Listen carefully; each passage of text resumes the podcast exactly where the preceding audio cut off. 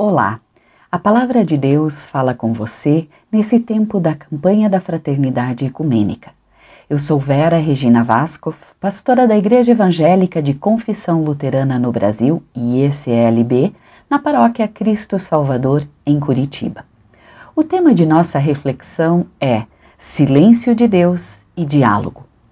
Em Juízes, capítulo 6, o versículo 13, Gideão pergunta ao anjo do Senhor: se o Senhor Deus está com o nosso povo, por que está acontecendo tudo isso com a gente? A pergunta de Gideão revela um pensamento comum entre nós, de que a presença de Deus nos dá imunidade, nos isenta de todo e qualquer sofrimento. E com base nesses pensamentos surgem ainda outras perguntas. Onde está Deus em meio a isso tudo? Onde está Deus que permitiu que isso acontecesse? Com certeza, essa pergunta já rondou ou até ronda também os seus pensamentos. Deus está aqui, assim como esteve com Jesus na cruz.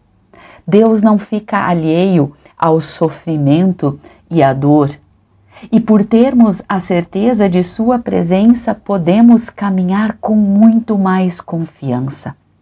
Não estamos sozinhas, sozinhos. Ainda que seja difícil perceber, mas Deus está junto de nós em todos os sinais de vida e esperança ao nosso redor. E você? Você crê nisso? Então não permita que a dor e os sofrimentos ocultem a face de amor de Deus em sua vida. Deus está conosco e conosco chora, sofre e caminha.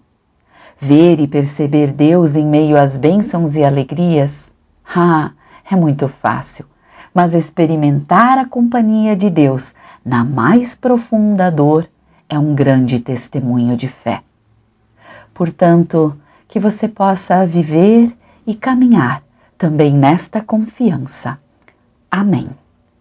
A campanha da Fraternidade Ecumênica 2021 foi organizada pelo Conselho Nacional de Igrejas Cristãs, o CONIC, e ela tem como lema Cristo é a nossa paz, do que era dividido, fez uma unidade, e como tema Fraternidade e diálogo, compromisso de amor.